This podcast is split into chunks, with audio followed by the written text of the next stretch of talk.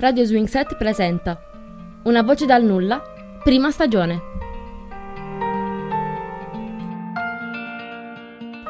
Testardo come un frigorifero. Voci Rosy Ciccarone, Roberto Leone e Fabio Caputo. Testi Marco Lozito. Regia e montaggio Roberto Leone. Capitolo 1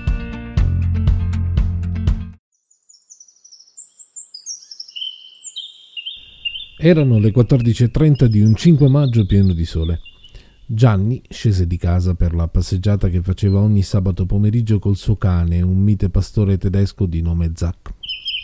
Era felicissimo di liberare Zack per farlo correre nel parco, fuori dalle quattro mura di casa che per quasi tutta la settimana, salvo piccoli intervalli, erano state la sua prigione. I pensieri di Gianni correvano finalmente liberi, come Zack.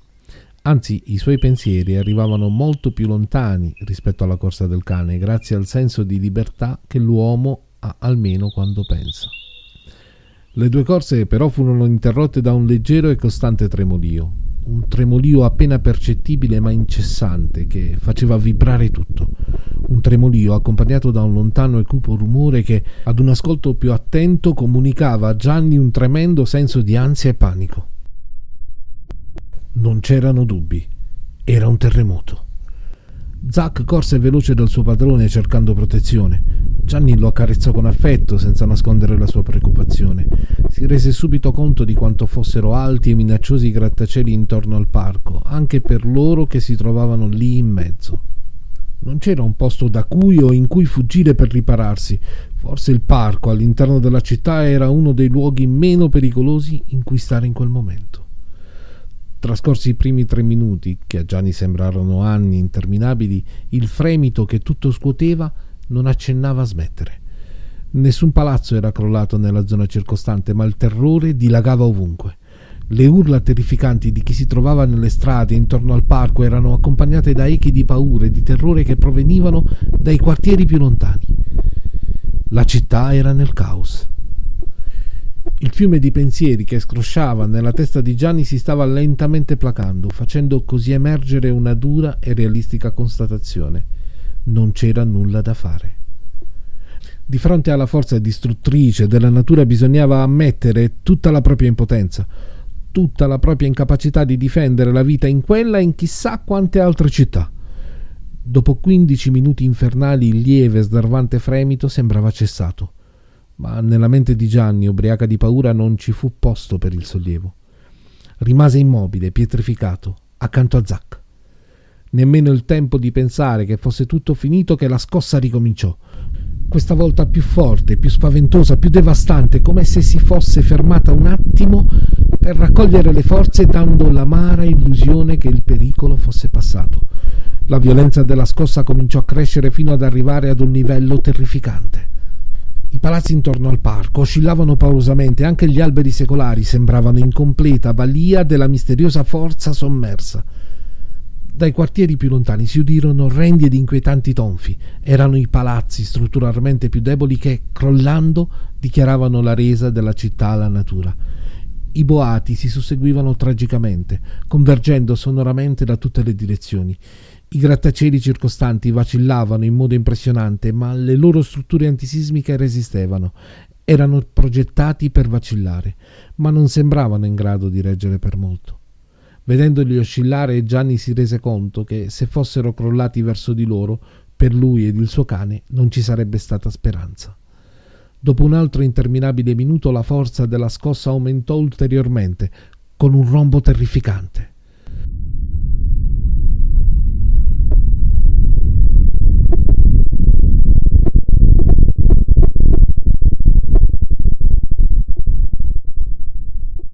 Gianni la fine sembrò avvicinarsi ineluttabilmente.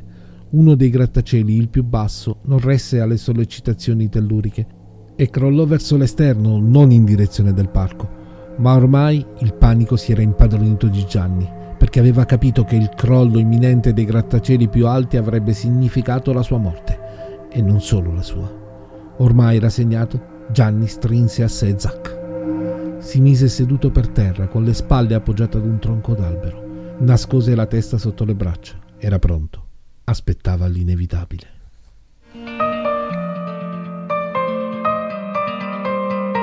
Capitolo 2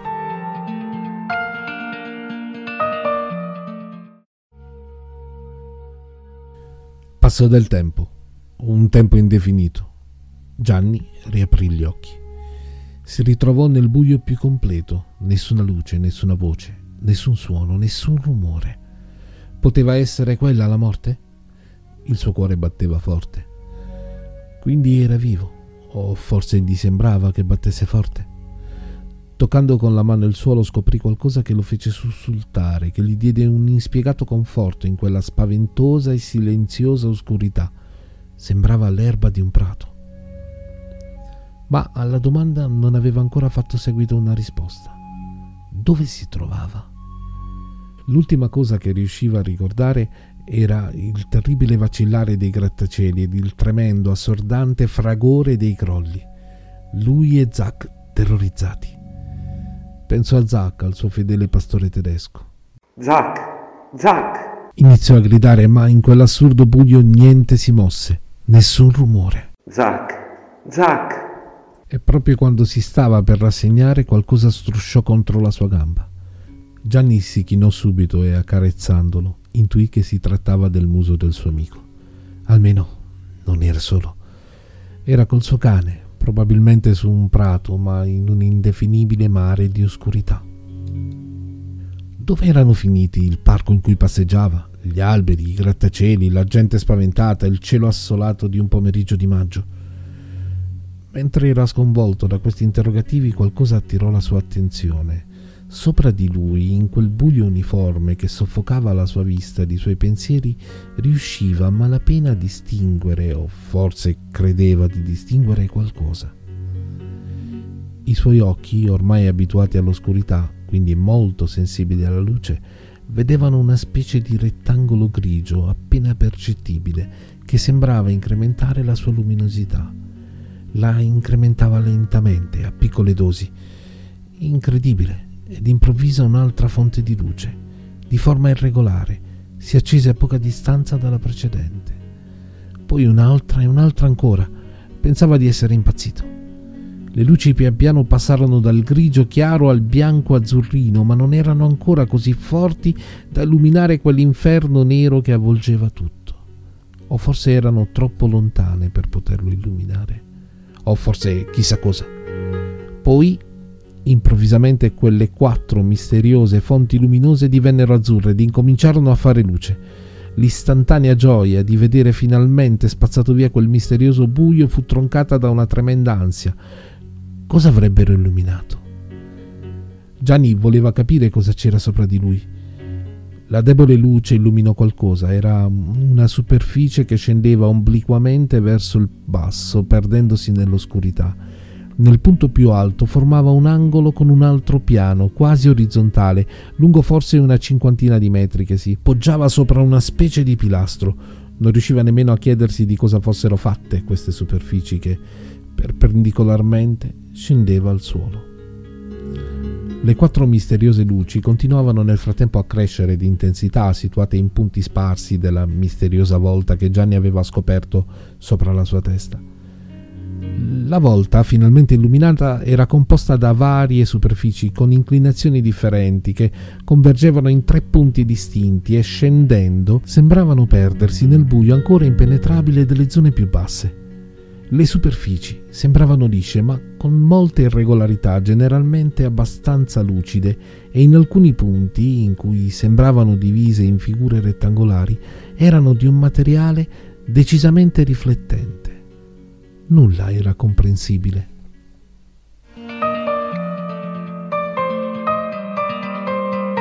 Capitolo 3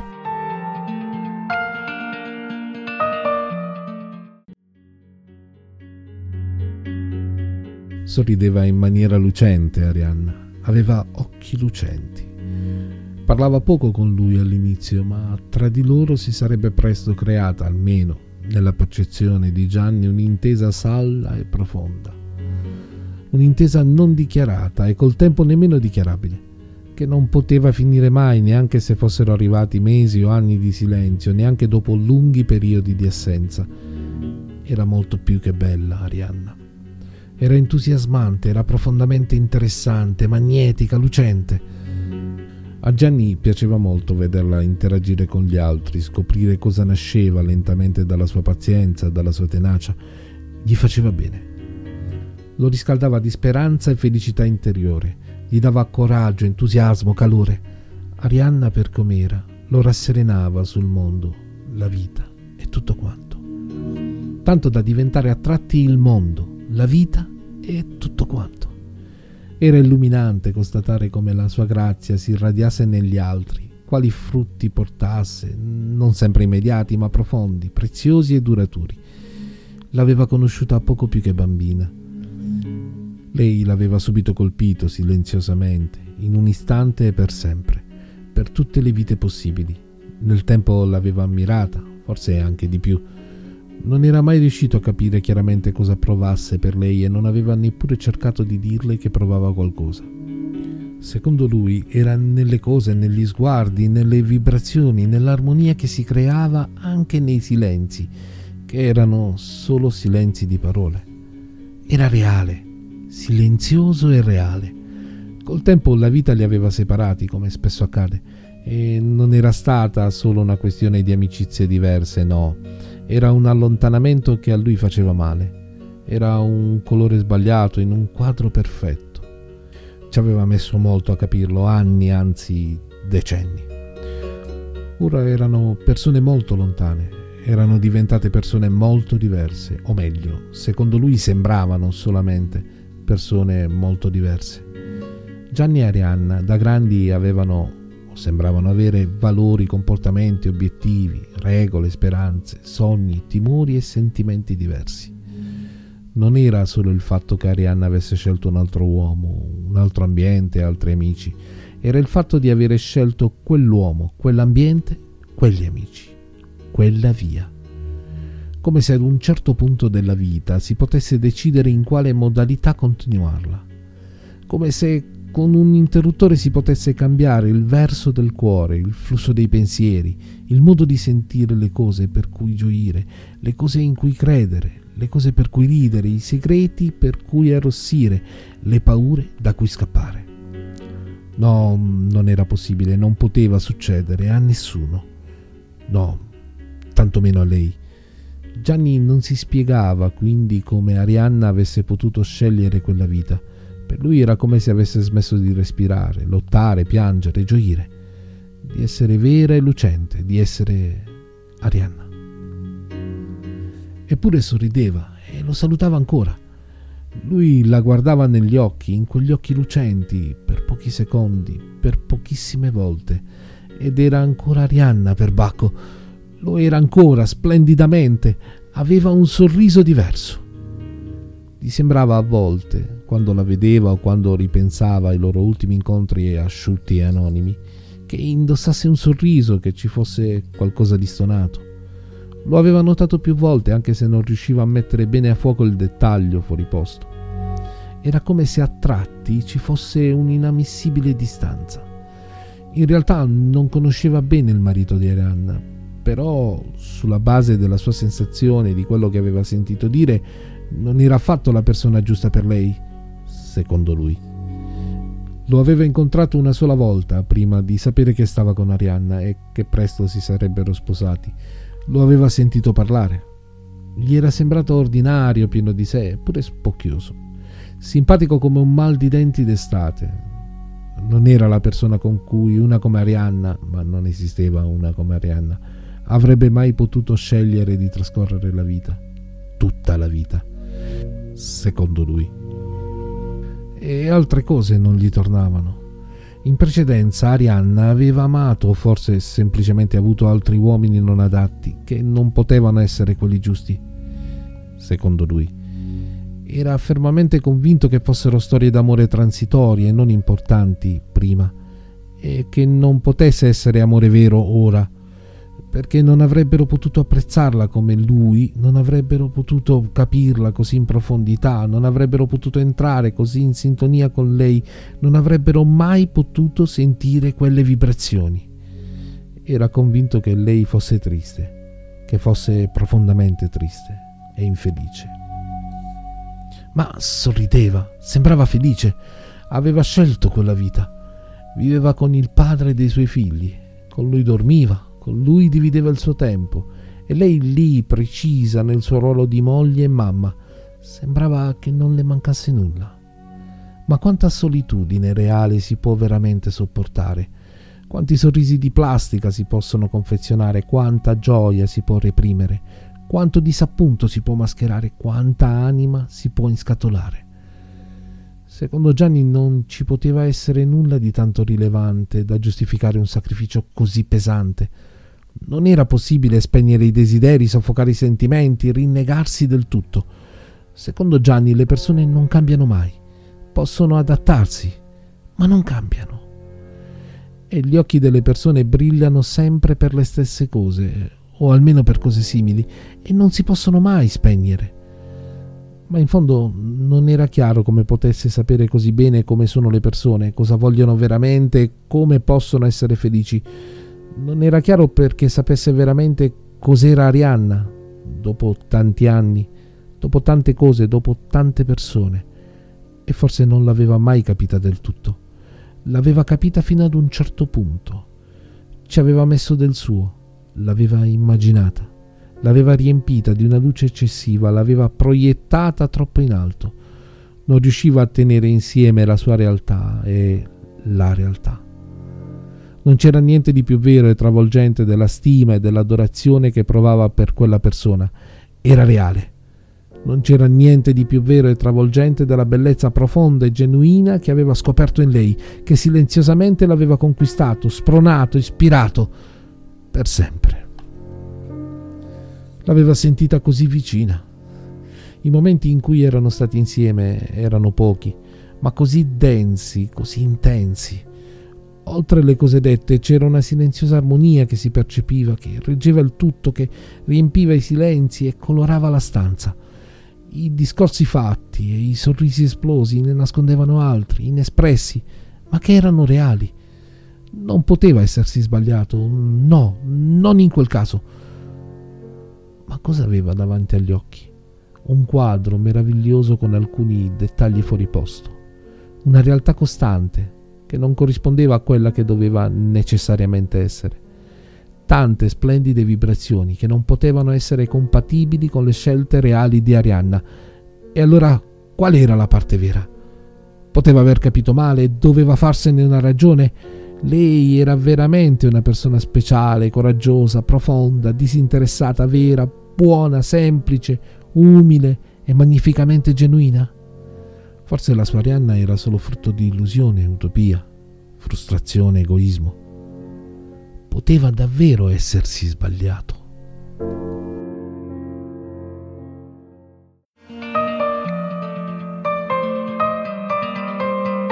Capitolo 4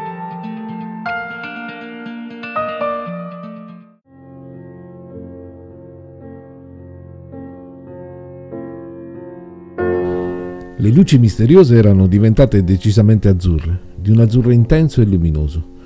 La loro lucentezza aumentava lentamente per gradi e permetteva a Gianni di cominciare a distinguere alcune forme che stavano a circa 10 metri di altezza. Nella foschia grigiastra di quell'ambiente surreale vedeva nettamente in ogni direzione articolate diramazioni di qualcosa che formavano fitti intrecci irregolari che, dato il buio che avvolgeva ancora la zona più bassa, sembravano sospesi nel vuoto. Contemporaneamente scoprì alcune zone della volta pienamente illuminate che sembravano essere di un materiale molto simile al vetro. Improvvisamente una delle quattro luci cambiò colore. Un arancione intenso colpì la vista e la mente di Gianni. Ma certo, ora era tutto incredibilmente chiaro. Di lì a poco apparvero gli alberi, i prati, le panchine. Zac! Gianni capì di non essere finito proprio da nessuna parte non gli era successo proprio niente. Era semplicemente ed incredibilmente nel mezzo del parco dove era andato per la sua passeggiata con Zack e aveva appena assistito all'alba del giorno successivo al grande terremoto che aveva seminato la morte ed il terrore in molte regioni della Terra. La grande volta che sovrastava la sua testa era stata costituita dai grandi grattacieli circostanti che, contro ogni logica e al di là di ogni fantasia, non erano crollati sui prati, sugli alberi e sulle panchine, ma si erano scontrati l'uno contro l'altro, rimanendo in un'improbabile posizione di precario, ma fino ad allora stabile, equilibrio.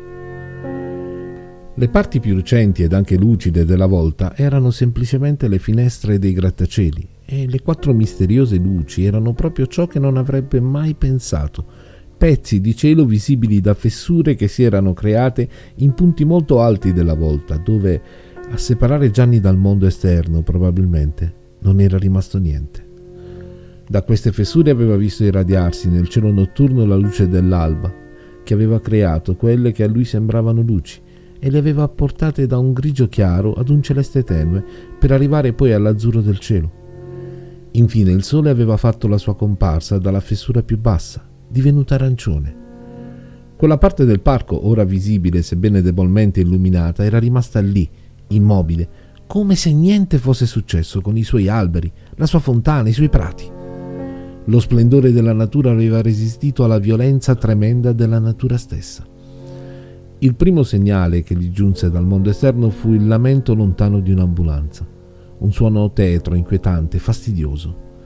Chissà quante vite erano state troncate, pensò, e la sua quanto sarebbe durata ancora. Come sarebbe uscito da quella strana prigione? Come avrebbe fatto a chiedere aiuto al mondo esterno? Quanto avrebbero retto quei minacciosi grattacieli obliqui che lo dividevano dal mondo esterno? Zack, come se avesse percepito l'ansia del suo padrone, si strofinò affettuosamente alla sua gamba. Gianni lo accarezzò e si consolò. Almeno non era solo. Sentendo in lontananza anche il rumore degli elicotteri occupati nelle operazioni di salvataggio, per la prima volta pensò a come doveva apparire dall'esterno quella innaturale ed incredibile montagna di grattacieli. E poi, tristemente, si chiese chi mai avrebbe pensato che lì sotto ci fosse ancora qualcuno in vita qualcuno da recuperare. C'era ancora il parco intatto, con panchine, alberi e prati ridenti, con la fontana che zampillava placida, ma tutto era inghiottito dagli enormi, obliqui grattacieli. Anche la sua speranza.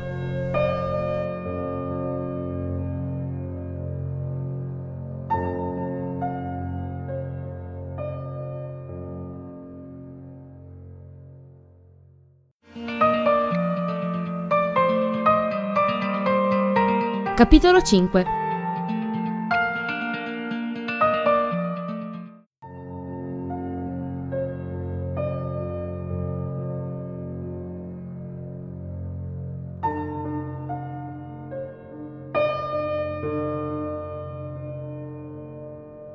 La città non aveva retto, era crollata quando la scossa aveva raggiunto la sua massima violenza. Erano pochi i palazzi ancora in piedi, forse meno di un terzo le macerie avevano inghiottito migliaia e migliaia di vite. Pochi erano riusciti a fuggire verso la campagna. Molti erano rimasti intrappolati nelle strade, febbrilmente intasate dalla folla e dalla follia della fuga. Pochissimi erano riusciti a salvarsi. In quel drammatico frangente gli elicotteri erano i più utili mezzi di salvataggio a disposizione, perché le strade erano quasi tutte impercorribili, coperte di macerie. Come api ronzanti, gli elicotteri si affollavano e affrettavano sulle macerie, in gran numero per cercare di salvare più vite possibili. E intanto molti uomini, con scavatrici, picconi, pale e anche a mani nude, col pianto in gola e la morte nel cuore, cercavano sotto le rovine un amico, un parente o semplicemente qualcuno da salvare. Nei giorni seguenti, con tutti i mezzi offerti dalla tecnologia, ma con inevitabile lentezza, si cercò di sgomberare le strade dalle macerie e di ricostruire il manto stradale nei punti in cui era gravemente danneggiato. Furono creati dei quartieri di prefabbricati nella periferia della città per dare alloggio alla marea di nuovi senza tetto. Ma uno dei problemi cruciali era cosa fare della grande montagna, come ormai la chiamavano in città. Dall'esterno quell'enorme capanna di grattacieli si presentava come un colosso in un mare di macerie. Aveva un aspetto cupamente maestoso. L'enormità dei grattacieli era un ostacolo a qualsiasi tentativo di spostarli o rimuoverli. Nessuno aveva il coraggio di turbare quelle precarie condizioni di equilibrio, anche per la paura delle conseguenze che il crollo avrebbe potuto avere sui pochi palazzi circostanti rimasti ancora in piedi e su eventuali persone intrappolate nelle macerie eppure c'era ancora vita all'interno della grande montagna.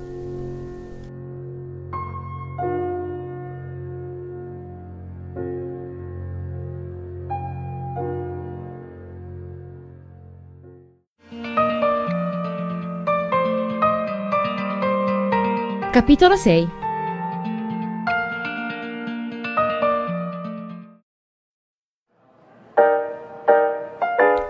Fino a quel momento pensavano che non ce l'avrebbero mai fatta. Quell'indirizzo via Teobaldi 55, primo piano interno B, sembrava stregato. Era la quinta volta che i due eroi tentavano di portare a termine quella consegna con rottamazione, quella maledetta consegna con rottamazione. Il loro lavoro, consegnare frigoriferi nuovi in giro per la città, era già complicato a causa del traffico e delle richieste assurde dei clienti, ma da un po' di tempo era diventato ancora più complicato precisamente da quando qualcuno, Ignazio Petrilli, figlio unico del proprietario viziato, irritante, con una vita spianata, aveva avuto una nuova idea brillante che incrementerà di molto le nostre vendite, vedrete. Ho già uno slogan che è una bomba. Frigo in rottamazione, inizia la rivoluzione. Eh già, perché questa meravigliosa trovata aveva causato le stesse reazioni ed aveva avuto gli stessi effetti delle precedenti. Il signor Petrilli, suo padre, lo aveva ancora una volta battezzato un genio, assolutamente un genio, tutto suo padre. Il direttore del negozio si era chiesto rammaricato come avesse fatto a non pensarci lui prima. Ai due eroi, invece, era bastata una fulminea e collaudata occhiata d'intesa con la cassiera. Il sospiro preoccupato che tutti e tre avevano fatto praticamente nello stesso istante era legato alla certezza matematica che l'ennesima idea del genio tutto suo padre avrebbe comportato. Come al solito, un pacchetto completo di amare conseguenze. Del tipo un'enorme complicazione del loro lavoro, oltre ad andare in giro per la città a combattere con i clienti. Solitamente chiedevano di installare il frigo dove a stento ci sarebbe entrato un forno a microonde da quel momento in poi avrebbero dovuto anche tirar fuori dalle case i frigoriferi vecchi, spesso incastonati in antri minuscoli, incorniciati da miriadi di oggetti e saldamente ancorati a grovigli di fili che durante gli anni e i decenni si intrecciavano apparentemente per l'eternità. Un'ondata infernale di reclami, raccomandate, file di clienti urlanti più testardi dei loro frigoriferi, da gestire dentro e davanti al negozio i moduli che spiegavano condizioni e modalità della rottamazione e rivoluzione sarebbero sicuramente stati ideati dal genio tutto suo padre. Un improvviso aumento delle vendite, fenomeno che inspiegabilmente coincideva con le iniziative rivoluzionarie di Ignazio e che avrebbe consolidato la convinzione diffusa che fosse un genio tutto suo padre. E poi, in particolare, c'era quell'indirizzo. Mentre salivano le scale, pur evitando di guardarsi negli occhi, i due eroi sapevano benissimo che fremevano nell'attesa del miracolo. Stavano per portare a termine quella consegna maledetta. La tensione saliva insieme a loro, anche perché sulle rampe avevano dovuto sopportare gli sguardi sdegnosi di diversi simpatici inquilini che evidentemente si chiedevano che senso avesse trasportare un frigorifero per le scale senza usare l'ascensore, per poi concludere con sguardi eloquenti del tipo In fondo, sono solo due commessi. I simpatici inquilini non sapevano che quello era il quinto tentativo e né i due eroi né tantomeno il frigo che tenevano tra le mani l'avrebbero mai detto. Le prime due volte li aveva traditi il furgone, ruota a terra e tre giorni dopo radiatore in ebollizione. La terza volta li aveva traditi l'ascensore, si era bloccato tenendoli chiusi dentro per circa un'ora e la signora era uscita perché... Mica posso aspettare i comodi vostri io. Vado a fare la spesa. La quarta volta si erano convinti che qualche forza oscura aveva deciso che fosse ancora presto per rottamare il frigorifero di via Teobaldi 55, primo piano, interno B perché non era possibile che la porta della casa si fosse bloccata in modo irreversibile, tanto che erano dovuti andare via mentre la signora, chiusa dentro, gridava Quando arriva il fabbro, mi manca l'aria, mi manca l'aria. Dopo aver lanciato un'occhiata bieca all'ascensore, stavano salendo le scale con premura. Avevano imbracciato dalle due estremità il nuovissimo modello Glacial C con freezer Super Plus, ancora incelofanato. Lo avevano imbracciato con premura come se fosse un figlio. Ma prima un lieve sussulto, poi un leggero tremolio attirò la loro attenzione e la loro paura. Non era cosa. Il vecchio frigo aveva intenzione di continuare a fare il suo lavoro ancora per un po', sebbene altrove. Testardo come un frigorifero.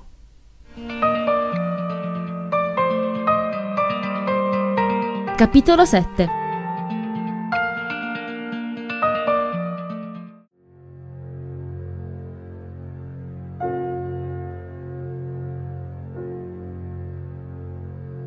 Aveva disperatamente gridato aiuto fino a perdere la voce.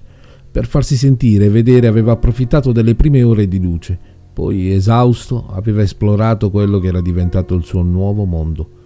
I suoi confini naturali ma artificiali erano i sette grattacieli obliqui appoggiati l'uno sull'altro che scendevano con pendenze diverse verso la terra.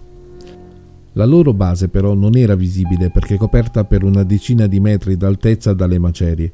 Queste formavano una sorta di cintura che delimitava il parco col suo grigiore impenetrabile erano costituite da muri andati in frantumi, dalle lamiere delle macchine, da tutto ciò che nella violenza della scossa era stato scaraventato fuori dalle abitazioni, letti, televisori, armadi, tappeti, giocattoli, alcuni quasi intatti, altri appena riconoscibili e chissà quanti altri ancora ormai ridotti in polvere. C'erano frammenti di vetro ovunque che rendevano pericoloso avvicinarsi a questa cintura di macerie che inghiottiva la base dei grattacieli Mentre esplorava queste rovine nella speranza di trovare una via d'uscita, Gianni avvertì un lieve scricchiolio proveniente dall'alto. Un fremito di terrore lo scosse e lo fece raggelare. Poteva essere la sua morte. Ma nulla si mosse ed il suo cuore riprese a battere. Tornato verso il centro del parco vicino alla fontana, si sedette sopra una panchina e Zack, che lo aveva sempre seguito fedelmente, si accucciò accanto a lui. Tentando senza riuscirci di ignorare quanto precaria fosse la sua situazione, Gianni pensò che l'esigenza immediata era una sola, trovare del cibo per continuare a vivere, o meglio sopravvivere, finché qualcuno, chissà come, lo avesse tirato fuori di lì.